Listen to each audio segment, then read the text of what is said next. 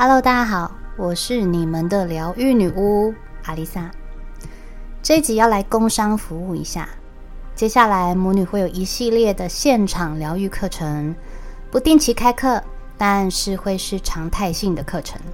很久没有开现场课程了，每次课程我都想塞很多东西进去，但是时间有限，光讲解疗愈主题就会占用到其他的时间，所以。魔女偷懒，直接用 podcast 的方式来解说课程主题。即使你没有时间来现场参加课程，也能从节目里吸收到相关的概念。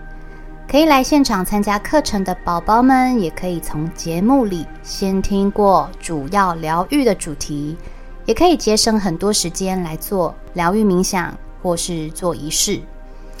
这一期的课程将在八月二十七号跟九月三号举行。疗愈主题是内在小孩。内在小孩，我们之前也谈过。为什么内在小孩的议题在身心灵疗愈上占有这么大的重要性呢？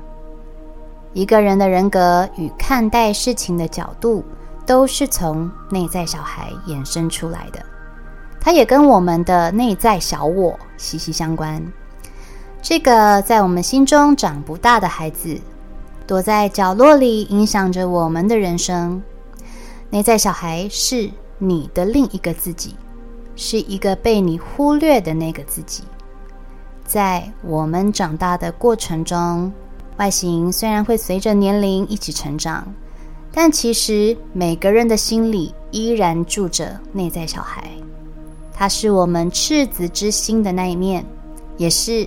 我们没有被满足而不想长大的部分，之所以要去连接感受你的内在小孩，是因为每个人都有不同的情绪，有的情绪让你开心，有的情绪让你不舒服、生气。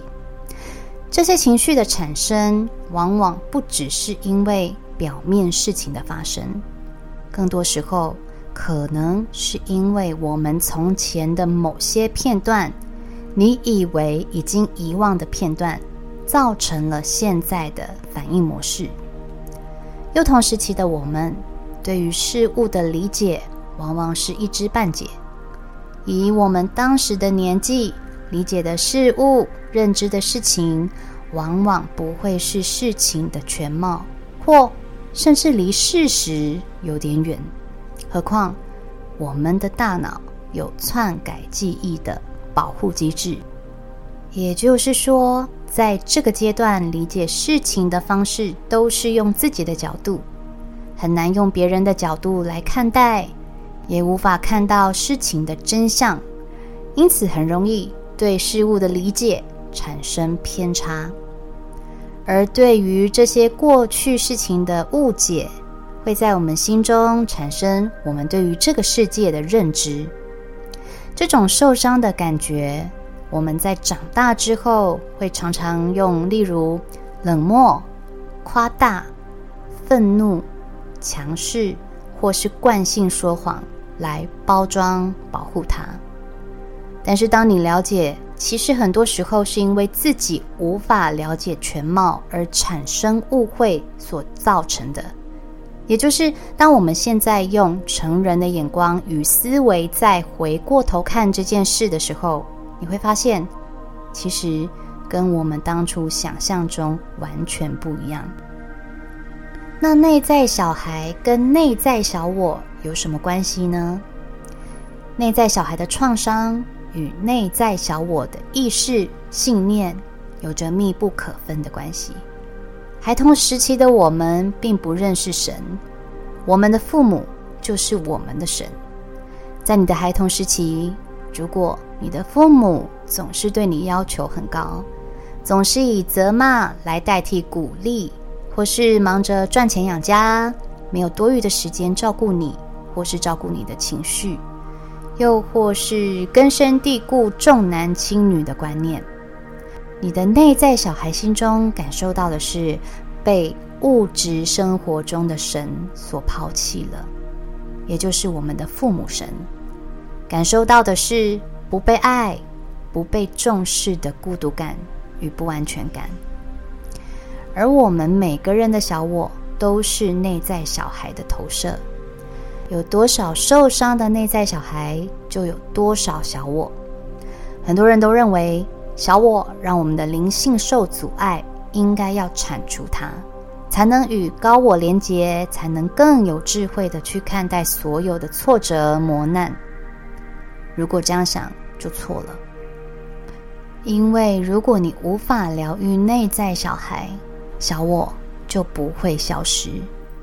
如果你的内在小孩有很深的创伤，小我的声音就会越大。他在你旁边碎嘴什么，就是你的内在小孩用他既有价值观看到的一切。一个内在小孩的理解力有限，他在你旁边碎嘴。并不是想伤害你，相反的，他是想要保护你，因为你曾经受过伤，所以当他嗅到任何一点不安全的味道，他就会出现在你的脑袋里，提醒你要小心，做人别太善良。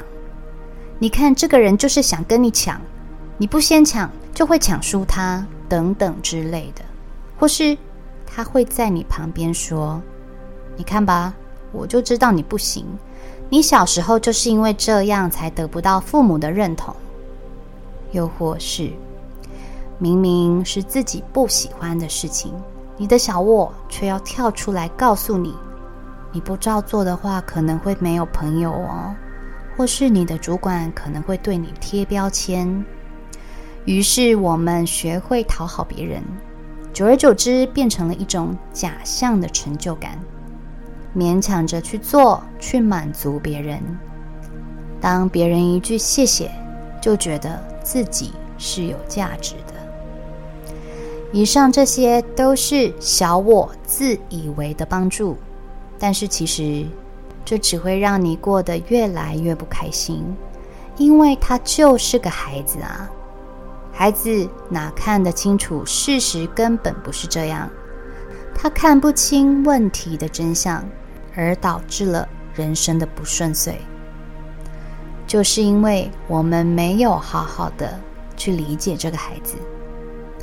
现在我们是大人了，我们要做的不是被他牵着走，而是要去牵着他走，让他不再因为没有安全感或是内在恐惧感，而总是跳出来保护已经是大人的我们。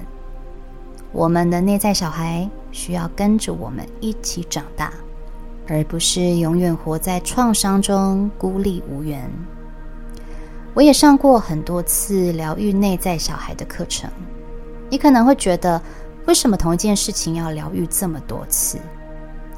这个内在小孩可是跟着你几十年，光他要不要出来跟你见面，愿不愿意信任你，都是未知数。现在的你多有防备心，多有不安全感、不信任感，有多抗拒接受改变，你的内在小孩也一模一样。我在每一次的疗愈过程中，都看到不同时期的自己，甚至到国中，每一个以为已经忘记的片段，都重新被挖了出来。你会惊讶地发现。原来那些记忆都曾经是你的创伤，只是以当时的我们理解能力来看，都以为过了就没事了。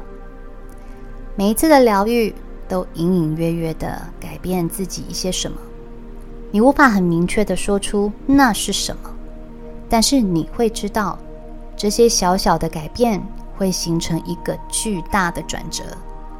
这也是为什么内在小孩。是这一期的课程，我想做的疗愈主题。这次邀请到我的大师兄，也是颂钵师的 Jaco 来为大家颂钵。下期的课程我就不确定能不能邀请到他了，光我们的时间就乔了大半年。至于课程的内容，我就不在这里赘述了。欢迎大家连接到麋鹿的粉专查询。也欢迎有兴趣的朋友一起来参加哦。我是阿丽萨，我是你们的疗愈女巫，我在九又四分之三月台等你。